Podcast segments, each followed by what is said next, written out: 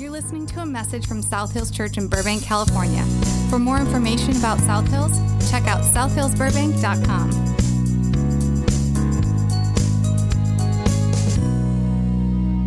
feels like we've been in this series forever. It's only been five weeks, but uh, it just feels like it's been longer than that for some reason. But uh, we're going to wrap it up today. So if you're a note taker, uh, there's extra note sheets in the back of the room on the baskets on the wall. Uh, if you need a Bible, please grab one off the shelf and keep it for yourself if you don't own one. And uh, feel free to take pictures of the screen of, of anything that you would want to uh, just try to remember, because if you can't write fast enough, uh, pictures are always good. So we've been in this series talking about overcoming, and, and because of Jesus and because of the way Jesus overcame the cross at Easter, we have been given this ability, we've been given this power to overcome the obstacles in life, the challenges that life throws at us. And so this morning, um, I want to look into something that I believe is, a, is a, an area that many of us in this room uh, struggle with. Is that, and that's when, when life throws something at you that you never anticipated. You didn't expect life to not go a certain way, and your plan A quickly became a plan B. And oftentimes, your plan B becomes a plan C or D. And so, I don't know about you. Maybe you've, you've not experienced something not working out the way you wanted to, but um, I can look back at my life and I can see my entire life has been peppered with moments of failed plan A's, where the thing I thought I was going to do, the hope that I had in a certain thing, just didn't pan out the way I was wishing or hoping or dreaming that it would. And quickly had to realize that I had to overcome the emotion and the feeling about moving on to something else.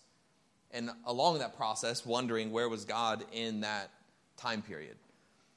The, the one that's just glaring for me, and, and maybe you've uh, heard me talk about this a little bit, but um, my, my first year of college was really my major plan A that failed.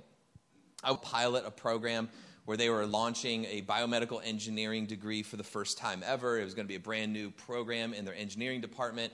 And that's what I wanted to do. That was my heartbeat. And I was coming out of high school uh, as a good student with great grades and going to college. I was going to be a part of this thing because I wanted to do good for people. And I didn't want anything to do with church, to be honest. My grandfather was a pastor of a church up in uh, Northern California near Sacramento. Um, my, my family, we were in church all the time as kids. My parents were overly committed at times, it felt. I grew up sleeping under pews and on pews and stealing cookies from the church refrigerator. Like, that was my life as a kid. I was raised in church. And I, honestly, I didn't want anything to do with ministry. I had people talk to me and say, man, you should, you should consider this. And I was like, no, no, no, not my plan. And so my plan was to get a scholarship, which I got, so that I could go to college and go into a biomedical engineering program so that I could possibly become a doctor. And if that didn't work out completely the way I hoped, then I at least had an option of going into the, the medical engineering route. So I had it all figured out. I had it all put together until I completely failed my first year of college. And I was terrible. I was like the worst student imaginable in college. I couldn't pass a class, I couldn't study for anything. And it wasn't because I was in the wrong group of people. I found an, a great environment of friends. I, was, I got plugged into this uh, great college organization called Campus Crusade for Christ, developed incredible friendships, and surrounded myself with the right people but it was just not working. And so, to, for me to be a college freshman, having to admit that plan A was not going to work, and to pack everything into my little two door car and to drive back home and live with my parents again was my like low moment at the time. To have to admit after le- driving out of my parents' driveway, like when I first went to college, and it was like, peace out, I'm done, I'm never coming back home, I'll see you later, never. And then like, I leave, and then literally within months, I'm driving back saying, I'm so sorry, can I please live in my old room again? That's a difficult moment. That's a moment where you have to settle into disappointment and you have to start wrestling with questions. And I remember wrestling through a lot of anger and bitterness because I felt like God gave me a plan A and it all fell apart. And I was going to be stuck having to live out some plan B that was never my in- original intent. Now, I've learned several things since then that oftentimes my plan A is not God's plan A. And that my plan B was probably his original intent for me in the first place. And if I would have just not been an idiot and listened, I probably would have seen that. But I don't know if you've ever had these moments where things in life just don't work out. Maybe you've never experienced that. Maybe for you, everything has been perfect and life has just been a breeze. You've never had to really face disappointment or loss. But for the rest of us, we do. And so, what do you do in life when you have to figure out how to live out a plan B and overcome the feeling of loss from plan A not working? Now, I do want to just recognize that some of you are living your plan A. You had a dream as a kid and you pursued it, and everything has aligned in your life, and you have moved into it. You are now doing plan A, and you are living it, and you are thriving in it. And I want you to know that we are proud of you. Like, I am honored that you are in that place in life and that life is good. And I don't want to convince you that you should be doing something else or make you feel guilty that you got your plan A and the rest of us didn't. Proud of you, and we rejoice with you. But for the rest of the room, I want you to know that life happens sometimes. And we couldn't plan it, we didn't see it coming. But things have happened in life, and it has challenged our trust in God. It has challenged our faith. It has challenged our ability to see God working in moments where it feels like He is completely absent. We see life tending to fall apart at times, and we wonder where is God in all of this. See, C.S. Lewis said this that God whispers to us in our pleasures, He speaks in our conscience, but He shouts in our pain. That our pain is His megaphone to rouse a deaf world. And I would have to agree. I think the moments in my life where I have clearly been able to see God and hear God better have been at my worst moments. Because usually in the good moments, I don't really want to see God because I think I'm the one that's helping to make all this happen. And maybe you do that too. But in the moments where pain happens, where struggle happens, where difficulty settles in, those are the moments where we are able to really see God's hand working if we choose to. But what do you do when plan A doesn't work and you're forced into plan B? How do you overcome the feeling? How do you overcome the emotion behind that? See, there's a question that I want to ask you this morning, and I want to ask you to ask yourself this question repeatedly. I think every time you're faced with a decision, I think you can ask yourself this question. I personally believe that it will help you to grow in your relationship with God. It'll help you grow in your understanding of God. It'll help you begin to look for God in those difficult life situations. And the question is a very simple question. But the question is this What would you do if you were absolutely certain? What would you do if you were absolutely certain that God was with you? That in every moment, in every difficulty, in every struggle, you really believed that God was with you? What if you knew for certain?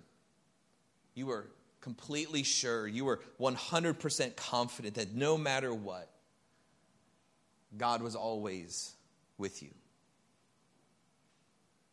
How would that change you? How would that change your response to situations? How would that challenge the way you see life, the way you push through things, or the way you give up? How would it change you if you were confident that God was always right there? At the time when it feels like your marriage is unraveling and you want to hit the panic button, what if you were absolutely certain that God was still with you? Or what if when your kids are challenging everything and they're turning their backs on God and faith and they are just, they are completely messed up? And what if you were absolutely certain that God was still with you? And what if there's that moment where you get the diagnosis from the doctor that you never thought you would ever hear those words for you? And it's debilitating and it's crippling. But what if you knew and you were absolutely certain that God was still with you? See, I think it changes the way we respond. It changes the way we begin to perceive an outcome. It changes the way we observe our circumstances. When we begin to believe that God is really with us. And even if we don't understand what He's doing, even if we can't see his hand at work, you can still trust that he is. You can have confidence that he has never walked away from you, that he has never turned his back on you. And I want to give you a story this morning. I want to share with you a narrative through the book of Genesis. It's the first book in the Bible. And I want you to look at this particular narrative and see what happens in someone's life when life doesn't work out the way that they thought it would. When the dream happens at a young age and life just doesn't seem like that dream is ever really going to take place. What happens when you begin to see life through the lens that God is really with you? So in Genesis chapter 37, we're introduced or we get to meet this young man named Joseph. This is uh, Joseph of the Old Testament, not Jesus' father, Joseph, not the Mary and Joseph Joseph. This is way before that in the book of Genesis, chapter 37. What you find out is that Joseph is the youngest son in this family, a, a pretty important family, a patriarchal family of the Jewish faith. That his father's name has literally been changed by God to Israel. That's how important this family is. And it says this in Genesis 37 3 that now Israel loved Joseph more than any of his other sons because he had been born to him in his old age. So he made him this richly ornamented robe. Now, we have a hard time understanding richly ornamented robes because we don't have a lot of that these days. So it would be like a really awesome, like bedazzled jean jacket for you. So it would be a lot of rhinestone, a lot of really great colors, just beautiful. Like you would walk into a room and you would sparkle. That's the that's kind of the moment that this is for Joseph. So when his brothers saw that the father loved him more than any of them, they hated him. And they could not speak a kind word to him. I love that the Bible does not gloss over this dysfunctional family. That it's like, it's right there, as plain as day. This is a normal, perfect biblical family, right? Like they are messed up the brothers hate the younger brother. They can't speak kind words to him. And what we're going to find out really soon is that they really don't like the youngest brother. And so the father loves Joseph more than the others. He showers him with gifts. He gets him his bedazzled jean jacket with his name on it and all these kind things about him. And he can't do anything but speak kindly about his youngest son. Now, that was usually reserved for the oldest son. The oldest son was usually the favorite because he was the one that was going to inherit everything. But this father loved the youngest more than the rest. And Joseph was special. Joseph had dreams, these God given dreams that somehow he was going to be used by God to save his family, that he was going to be used to save countless people, that there was this, this thing that was going to happen. He didn't understand it completely, but he saw God wanting to use him to do something great. And he started to share that with his brothers, and they hated him even more when he started to share his dreams. And he shared it with his father, and his father was kind of kind of laughed it off a little bit. But Joseph believed that God wanted to use him for something incredible. But he was hated despised by his brothers. So his brothers are going to conspire together to do something to get rid of Joseph. So they get together, they're going to they're, they're going to uh, get together and say, uh, come up with this idea of what if we, what if we killed our brother? So one of them actually recommends that idea. What if we, what if we just killed him? Like, what if we just got rid of him? We faked a death and like we tore his jacket, put some animal blood on there, told dad that he got shredded by some animal in the wild. Like, what if we did that? And then they were all kind of on board with it. And then one of the brothers has a little bit of compassion. And he's like, well, maybe we shouldn't kill him. What if we throw him into a well? Like, an empty well. Like, I don't know if that's really compassion. I don't think by definition that would be compassionate. But then they, they come back with this idea well, what if we profit off of this at least and we sell him into slavery? So there's a, maybe an ounce of compassion in there. I'm not really 100% sure. But in Genesis 37, the story continues in verse 23 and 24, and it says So when Joseph arrived, his father had sent him to bring the brothers lunch. So he's, you know, just skipping down the road with his picnic baskets, and he just thinks he's bringing his brothers lunch with his bedazzled jean jacket. And his brothers rip off his beautiful robe that he was wearing. Then they grab him and throw him into a cistern. Now the cistern was empty, and there was no water in it. So the brothers see him coming, and they're like, man, let's just kill him. I hate this kid. He's the youngest, he's the favorite. We need to get rid of him. He's in the way can't stand all the dreams that this kid has. Let's just kill him. No, let's not kill him. Let's throw him into this well. And, well, what if we sell him?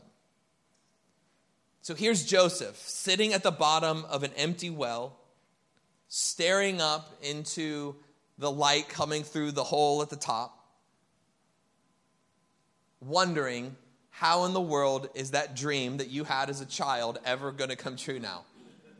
I mean, just, just imagine for a moment, like where, where are you mentally and emotionally when you're sitting at the bottom of a well? The pain is overwhelming.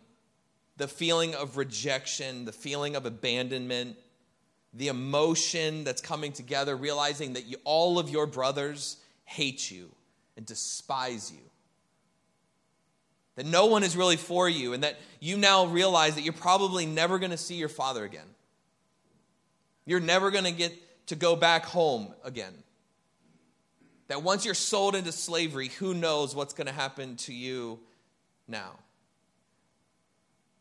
And this is usually what happens to you and I when life doesn't work the way we hoped.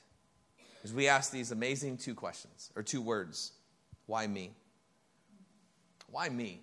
God, why me? Why do I have to be the one to do this? Why me? Why do I have to go through with this? And you've wondered that at some point in your life. You've, you've laid in bed at night, you've, you've had a hard time falling asleep, and you stare at the ceiling, and you just keep asking God over and over God, why me? Why am I having to go through this? Why am I having to face this?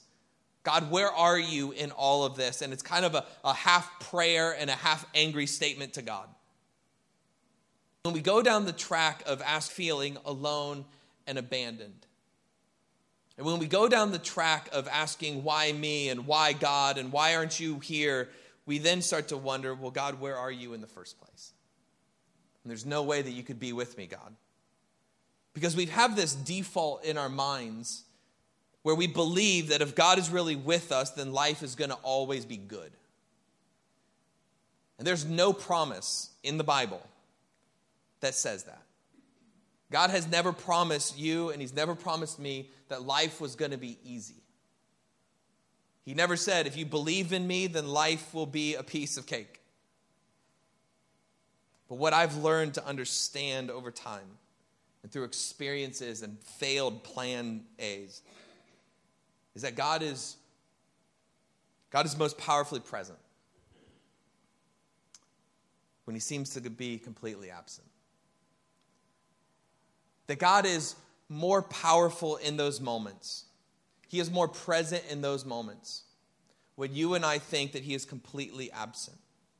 Because when we think he's completely absent and we kind of come to the end of ourselves and we get to that place where we start asking those questions, I believe that that's the place where we get to start seeing God actually at work if we look for it. You see, God has never stopped working on your behalf, He's never stopped caring for you, He's never stopped wanting you to win or wanting you to succeed. God has always been right there. So at times, you simply don't see it and you don't feel it. But that doesn't change the fact that he's still working for you. So Joseph's brothers sell him into slavery. And if you fast forward in Genesis, at Genesis 39, we find that Joseph is now in Egypt. So Joseph was taken down to Egypt, and Potiphar, an Egyptian who was one of Pharaoh's officials, the captain of the guard, a very prominent person in Pharaoh's, uh, in Pharaoh's um, council bought him from the Ishmaelites who had taken him there, and the Lord was with Joseph, and he prospered, and he lived in the house of his Egyptian master. I want to make sure that you caught something stated in that passage that the Lord was with Joseph. Even when it doesn't feel like the Lord is with Joseph, the Lord was with Joseph. It's a phrase that gets repeated throughout Joseph's story. And as you continue to read Joseph's story, you start to wonder where in the world is God in all of this? Like, this is crazy stuff that keeps happening to this guy. But the Lord was with Joseph. Well, didn't Joseph get beat up? Yeah. Wasn't he taken into a foreign land? Yep. Isn't he a slave now? Yeah. And we don't oftentimes say it aloud, but we assume that because the Lord was with him, then everything should be good. We know better, but our brains want us to believe that. We know that life doesn't work that way, but we start to think that there's this unspoken deal with God. That if somehow I can just be a good person, if I can live a pretty moral life, if I can be generous from time to time, then God has to keep up his end of the bargain, in which he's never made with us. But we have arranged some silent agreement with God that he has to bless us and keep bad things from happening to us. But God just has never made that deal with you. He's never made that deal with me. And so the struggle then is what do we do in these moments when life hasn't worked the way that we thought it was going to work? What do we do when it feels like plan A is crumbling and we have to move on to the next? Because what we would think is that if I choose to follow God, if I choose to give my life to Jesus, and I commit to this thing, then life for me should be success, success, success, success. And really, what life tends to be is success, failure, success, heartbreak, success, pain, success, letdown. Or from you, probably just remove all the success and it's just failure, heartbreak, pain, letdown. And you wonder, where in the world is God in all of that? And so, what we do is we start to lose trust. We start to lose trust in who God is. We start to lose faith that God is who He said He was going to be. We start to not believe all the promises that God has made to us. But I just want to encourage you that you can trust in God's identity. You can trust in God's identity even when His activity doesn't make sense for you. You can trust that He is who He said He was going to be, that He will never leave you, He will never forsake you. He will always be there for you, even when it doesn't look like He is. So, what would you do if you were absolutely certain that God was with you no matter what? Well, that's what Joseph believed.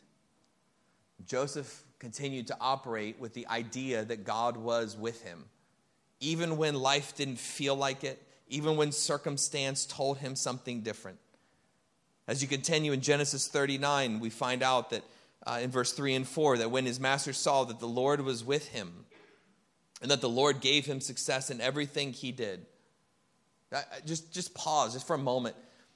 Potiphar, who is an Egyptian, who does not believe in Yahweh, does not believe in the Jewish God, does not believe in the one true God, he begins to see something different in Joseph. He notices that there's something unique about this guy, that he is, he is different. He responds differently than everyone else. And Potiphar begins to see that something is different in this guy, and he wants to do something different for him and with him. He begins to see that even though life has not always been good to Joseph, that Joseph is going to continue to be faithful to him and to God. And so, verse 4 tells us that Joseph finds favor in his eyes and becomes his attendant. Basically, he becomes the master of the house of Potiphar. And Potiphar puts him in charge of his entire household and he entrusts to his care everything that he owned.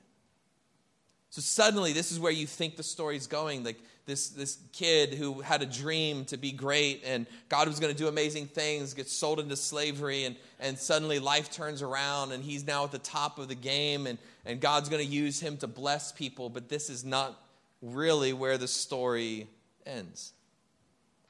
The hits just kind of keep on coming. Things keep happening to Joseph time and time again. And what we realize is that what's happening to him is, is this challenge to his attitude, it's a challenge to his heart. That even though Joseph may feel rejected and abandoned by his family, he never stops depending on God. He never stops believing that God really is with him. So Joseph is in charge of everything in Potiphar's house. The only thing that he can't touch is Potiphar's wife, in which Joseph is like, I don't really want to touch your wife, so we'll leave that alone. And so Joseph is fine with that, but Potiphar's wife is not. Potiphar's wife begins to give him the eyes from the other side of the room every day when he walks into the room. She's giving him the look, and he's like, No thanks, I'm out. And so he doesn't want anything to do with it, but she keeps giving him the look, and it kind of goes PG 13 from that point and she tries to really like subtly seduce Joseph. And so one day she walks up to him just in her subtle way and she comes to him and she whispers to him, Come to bed with me. Super subtle. Like really under, like you had to read through it and really see what she's trying to say. But Joseph chooses to respond as if God was with him. And he refuses. As a matter of fact, she grabs onto his coat and she's being more and more forceful with him. And Joseph slips out of his, his bedazzled jean jacket and he runs for his life. And so she falsely accuses Joseph of the very thing that he ran from, in which he really, as a slave, has no response. There's no trial. He's just thrown into prison. And so he is arrested, he's falsely accused, he's falsely imprisoned for the very thing that he actually had the self control not to do. But he's going to go to prison anyway. Now, I don't know about you. Maybe you're, you're different than I am. But this is the moment for me where I sit back and I throw my hands up in the air and I say, Why bother? If I'm Joseph, it's like, why, why do I keep doing this? Why am I trying to do what's right all the time?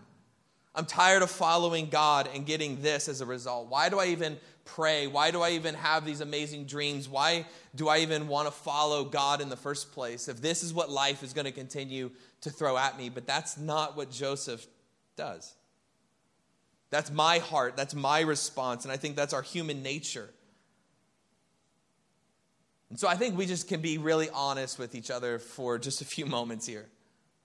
If you and I were just really honest, bare bones honest, it's hard to remain faithful to God when it feels like God is not faithful to you. And when it feels like God has abandoned you, you feel like it's okay for you to abandon God. You keep trying to trust Him, but it feels like you can't. That you were the one that was faithful in marriage. You didn't ask for this. You were the one that keeps being generous, but you still lost your house. You were the one that prayed for your kids, but they still keep pulling away. You were the one that, were, that was loyal to your company for years, yet you were the one that was chopped. You tried to do everything the way God wanted, but it still feels like things are falling apart. And I get that. I understand that feeling. I have that feeling at times, and I have wrestled through that emotion. I've wrestled through these questions of God, where are you in all of this? And here's what I've learned, and what I want you to remember this morning is this that every single day you have a choice. Every single day you have a choice. That you can live based on your interpretation of your circumstance, or you can live based on God's promise that He's always with you. See, you and I can look at life and we can think that life is all about the circumstances. So we, we interpret the way circumstances are working out. And when you and I try to interpret circumstance, we just see God not being involved. Because what we don't have is perspective. We don't have the ability to zoom out and see life from a distance. But for me, I can look back on life every step of the way at every question, at every challenge, at every disappointment, at every plan, uh, failed plan A and failed plan B, I can always look back and see where God's promise was always that He was with me. And that God really was with me in those moments where I questioned His very existence. God was constantly with me, He was constantly guiding me, He was constantly moving me in the direction that He wanted me to go. I just couldn't see it because I was wrapped up in my circumstance. See, this wasn't the last plan B for Joseph. Not only is he sitting in prison, but he, he then gets betrayed while he's in prison. He gets forgotten by the very people who promised that they would remember him and help him get out. And so, what did Joseph do? Joseph did what he'd always done. He continued to believe that God was with him continued to have confidence that God was still with him, even when it didn't make sense, even when life looked like he wasn't. And strangely enough, it's only when we trust and look for God in our circumstances that we find him. It's only when you and I begin to really believe that he's there. We really believe that he is in this somehow, some way. We just can't see it yet. I think sometimes it's only after we choose to respond like He's actually there with us that we actually begin to see Him working for us. So, remember that phrase that the Lord was with Joseph? It keeps showing up throughout the rest of Joseph's story. The Lord really was with him. It continues. The story just keeps unfolding. And finally, the Pharaoh has this dream that he's just plagued by and this vision that keeps coming to him, and no one can tell him what it means. He's gone to all of his people and all of his sorcerers and all of his mystics and all of the other people that were in uh, the palace, and, and none of them could tell him what his dream meant. And finally, one of the guys that was in prison with Joseph actually remembers Joseph and says, Hey, there's this guy that I met in prison. He interpreted my dream, and my dream came true. And so the Pharaoh says, Get him, and they bring him out and they clean him up because he's been in prison for a long time and they needed to clean the guy up before he comes in to the palace. And, and he comes and he stands before the Pharaoh, and the Pharaoh tells him his dream and says, Now tell me what my dream means. And he says, Well, I can't tell you what your dream means, but God can tell you what it means. And so he tells him what his dream means. And his dream was basically this idea that, that there were going to be years of plenty and then there were going to be years of famine. And that if you would take care and save during the years of plenty, then you'll have enough left over during the years of famine. And that all the surrounding nations will come to you and they'll want to buy what you have because their countries are going to be going through a famine as well. And you're going to become rich and you're going to become the most powerful nation that you could possibly be. Which is on the side, it's also a lesson about money. So if you really want to go there, we could go there another time. But there's a lesson there about how we should take care of ourselves and save during years of plenty because years of plenty don't always last. So there's this idea the Pharaoh throws out this dream, and, and Joseph interprets the dream for him. And Joseph is then put in charge of everything. And finally, after all of these years, after 20 plus years of enslavement, and imprisonment and with distance from family, he finally sees his family again because they have to buy grain during the years of famine. And Joseph, his dream actually plays out. The dream that he had once as a child is the dream that God gave him, is the dream that God has been working this whole time. And suddenly it all comes together the way God wanted it to come together. But Joseph couldn't have seen that from the bottom of a pit. And he couldn't have seen it from his enslavement, and he couldn't have seen it from his time in prison. But Joseph always believed that God was with him. And that's what pushed him through. That's what enabled him to trust that God was really always there. And truthfully, I believe that that's your story too. Because I know that it's my story. I couldn't have seen God's hand at work at the time when my plan A fell apart and I had to move on to plan B. But looking back, having perspective and having distance, I can see God's hand at work the whole time. And I believe it's true for you. The difference is really in the choices that Joseph made. Joseph chose to believe and respond as if God was with him all the time. And I believe that's what you and I need to learn how to do. Respond as if God really was with us all the time, even when you feel alone, even when you feel abandoned, even when you feel hurt, even when you feel like you can't trust. You can still believe that God is with you. And it's the same thing with Jesus. See, we actually hear this in the New Testament in the book of Hebrews, the author of Hebrews is, is going to tell you and I something about Jesus. Jesus is oftentimes referred to as our high priest because this was predominantly written to a Jewish audience. But in Hebrews chapter 4, verse 15, it says this For we do not have a high priest who is unable, a Messiah is with our weaknesses.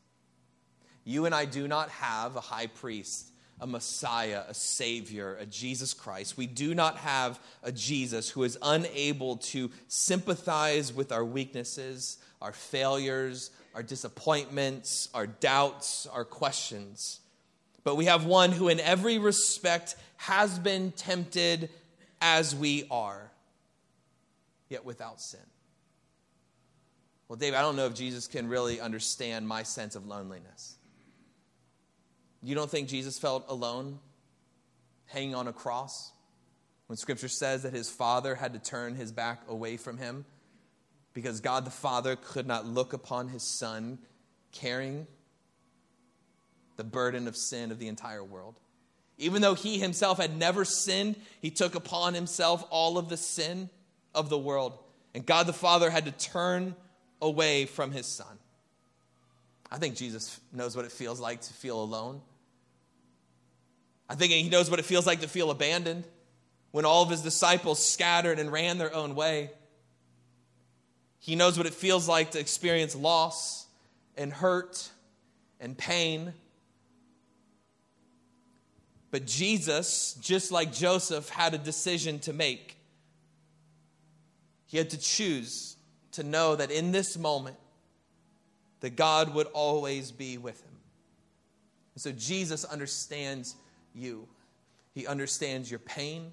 He understands your distrust. He understands your moments of question and your moments of doubt. And what he calls you and I into is a daily decision. A daily decision that we would make to trust that God is always with us and that He is always working on our behalf, even in the moments that we can't see Him. So, what would you do? What would you do if you were absolutely certain that God was with you no matter what? Thanks for taking some time to listen to this message. We hope that you've been blessed and encouraged by it. Be sure to like us on Facebook and follow us on Twitter and Instagram to stay updated on all that's happening at South Hills Burbank.